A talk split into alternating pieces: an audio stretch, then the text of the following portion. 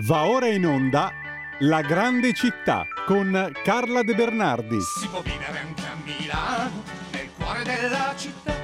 C'è tanta gente in giro per le strade, c'è tanta elettricità, sia tutto portata di mano. Oh, e- elegante come sempre, la nostra Carla De Bernardi è collegata. Le rispondo, sappiatelo. Eh, le cravatte al momento in mio possesso sono 287 queste di tipo Ah, beh, diciamo sì, ordinario. 13 in un mese per arrivare a 300. Vabbè, dai, arriviamo a 300 nel corso del 24. Sì, speriamo anche di, di superare a questo punto il muro dei 300. E questo non contando le cravatte di maglia, eh, attenzione, quelle sono Ah. un computo a parte. che la cravatta di maglia c'ha un suo perché. eh. Io avevo un marito, uno dei miei due mariti aveva una passione per le cravatte di maglia. Sì, ma io, guarda, la cravatta di maglia in Inghilterra viene portata generalmente dai gentiluomini di campagna e dai giornalisti, Ecco, proprio per marcare la differenza con le power ties, no? Con le cravatte Certo. tipiche del potere.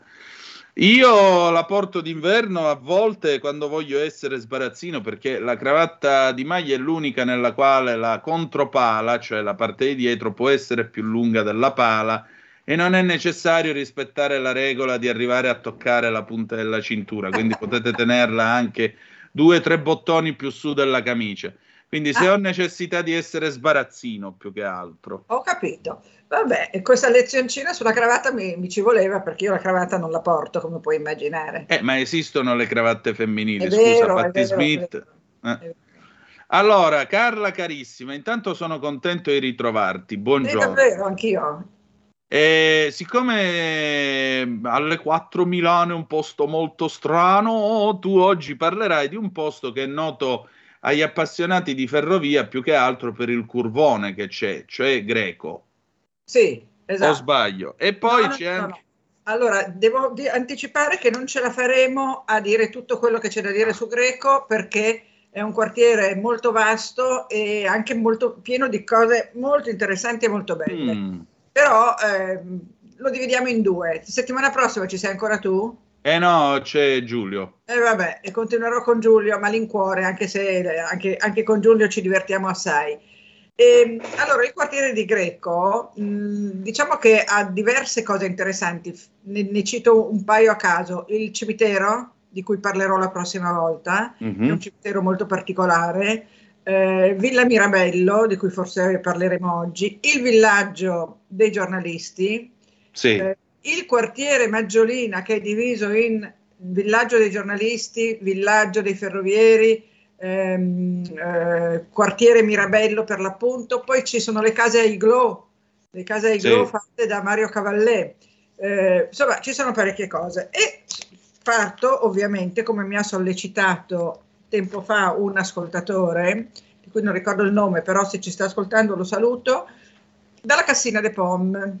Allora, intanto, non so se tutti lo sanno, i non milanesi, i milanesi dovrebbero saperlo, che ehm, in- sotto via Melchiorre Gioia scorre il Naviglio della Martesana, perché? Il Naviglio della Martesana che nasce a Trezzo d'Adda e eh, arrivava fino a Milano, si buttava nella cerchia dei Navigli, la cerchia interna che circondava Milano, che è stata chiusa nel 1929, e il Naviglio della Martesana arrivava proprio a una conca che si chiamava la conca dell'Incoronata.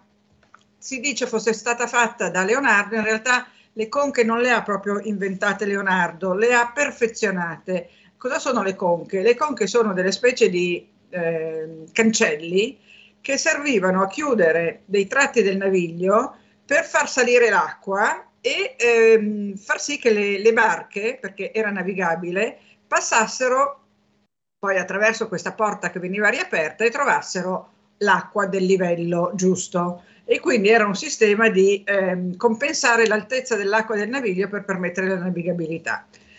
Ai tempi di Leonardo sembra che fossero ehm, addirittura che le, le- le montassero e le smontassero secondo necessità finché arriva lui e naturalmente eh, inventa un sistema molto più pratico che è un cancello che si può chiudere e aprire, Sì. non sempre da dover fare un lavoro quasi edile.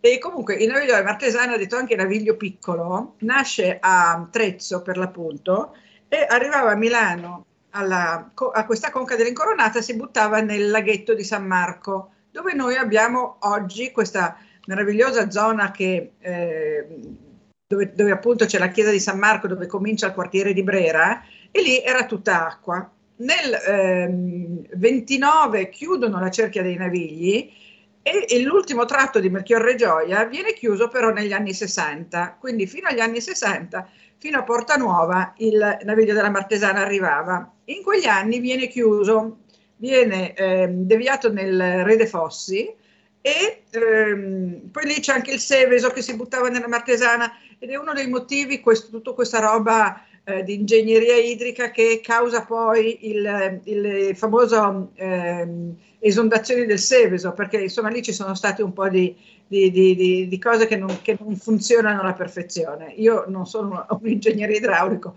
quindi mi limito a segnalare che appunto c'è questa cosa che deve essere accaduta tra Seveso, Naviglio, eh, Rede Fossi, insomma un qualcosa che oggi causa ancora delle, delle inondazioni, una recentissima. Eh, il naviglio della Martesana viene chiuso, però a eh, via Melchiorre Gioia, all'altezza circa del numero 94, ehm, c'è la cassi- eh, eh, scorre a cielo aperto fino appunto a Lecco.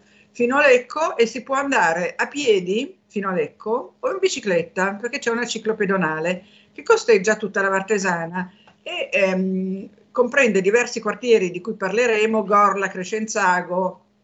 Eh, Greco non, ha, eh, non, è attraversato dal naviglio come Gorla e Crescenzago, ma eh, la Cassina de Pom, che fa parte eh, di Greco, è sul naviglio. Quindi quando si arriva al via Melchiorre appunto intorno al numero 100, c'è questa bellissima cascina che si, chiamava, si chiama Cassina de Pom si dice, perché era un meleto, un frutteto di mele di Francesco Sforza, qualcun altro dice che perché ci stava una famiglia contadina che si chiamavano i Depomi, perché sui toponimi ci sono sempre diverse, diverse eh, teorie. Comunque, che fosse degli Sforza o fosse della famiglia Depomi, scusatemi con il naso perché la stagione è quella. Prego, eh, è il bello della diretta. È il bello della diretta. Questa eh, Cassina de Pom eh, come si dice, ehm, eh, rimane, è stata restaurata. Eh, nel Settecento diventa una eh, stazione di posta, sai, per il cambio dei cavalli e il ristoro dei ricchi signori che viaggiavano in carrozza e sembra che in questa osteria ehm, stazione di posta ci, fosse frequentata da personaggi di poco conto come Casanova, Beccaria, Stendhal, Napoleone un po' più tardi rispetto a questi anche Garibaldi, che un passaggio di Garibaldi non si nega a nessuno, e sembra che anche nei Promessi Sposi, anche se non viene nominata, la Cassina dei Pom sia il posto dove si ferma Renzo Tramaglino al suo arrivo in città quando arriva a Milano per andare a cercare la sua bella. E, ehm, eh, bene, eh, detto questo, ah sì, Carlo Porta, che la frequentava, ha scritto un bellissimo pamphlet in milanese che adesso vi leggo il titolo. Immenso perché... Carlo Porta. Sì, sì, sì, vai, vai. Il brindes del Meneghin all'osteria per l'entrata in Milan de Sua Maestà Francesc Prim in compagnia di Sova Mie, l'imperatrice Maria Luisa. Questo è quello che scrive il Porta. Eh, eh, e si, è proprio dedicato al brindisi de Meneghin che avviene alla Cassiera dei Pom per l'entrata di questi due eh, signori, questi due sovrani. Eh, passa di mano molte volte la, la Cassina dei Pom. Prima è dei Marino di Genova, i Marino di Genova sono quelli della eh, Monaca di Monza, no? Perché sì. Eh, il, eh, non Tommaso Marino, eh, l'altro, come si chiama? Eh, eh, lei si chiamava Maria Virginia de Leiva. Lei, sì, perché la figlia di Marino, di, di Marino sposa, eh, si sposa e mette al mondo Virginia. Virginia si sposa a sua volta con Martino de Leiva e della Cueva e questa mm. Virginia è appunto la, um, la, mamma della monaca di Monza. Ah, ecco.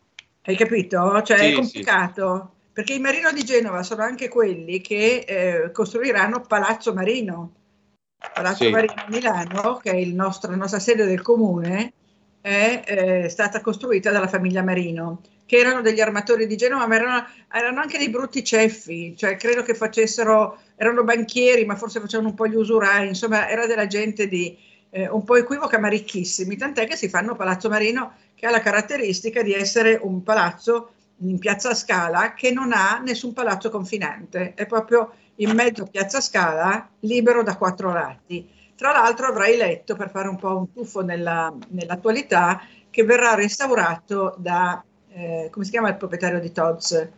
Eh, della Valle. Da Della Valle, che ha messo lì due milioni e mezzo, mi sembra di ricordare, per restaurare Palazzo Marino, che era già stato restaurato nel agli inizi del Novecento da, ehm, da Luca Beltrami, che era Sì. il ehm, soprintendente, chiamiamolo Tra così. l'altro io ho visto una foto su Milano Sparite da ricordare, c'è questa bellissima pagina su La Facebook. conosco, la conosco. Di Palazzo Marino prima dei lavori, era orrendo da vedere, veramente. Ce l'ho, quella foto io ce l'ho. Pare spaventosa. Eh, sembra una catapecchia. Carla, c'è una telefonata in attesa per noi che prendiamo Ma certo, rapidissimamente. ma certo. Pronto, chi è là?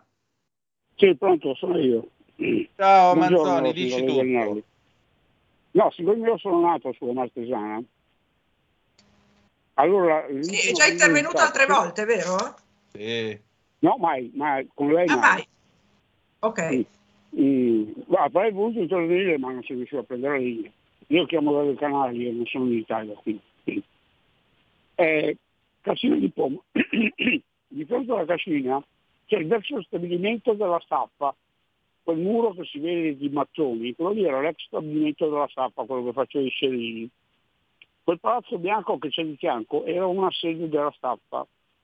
Eh, lungo la Mercure Gioia, dove poi hanno fatto il grattacielo dell'Inps, lì c'era la Breda e dietro c'era la Pirelli.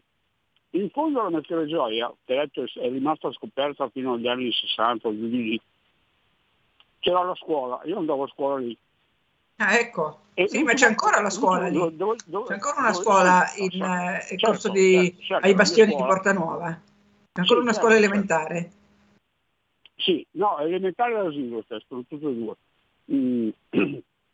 Eh, lì dove ci sono le chiuse di Bernardo. Lì la, la Martesana veniva fuori scoperta.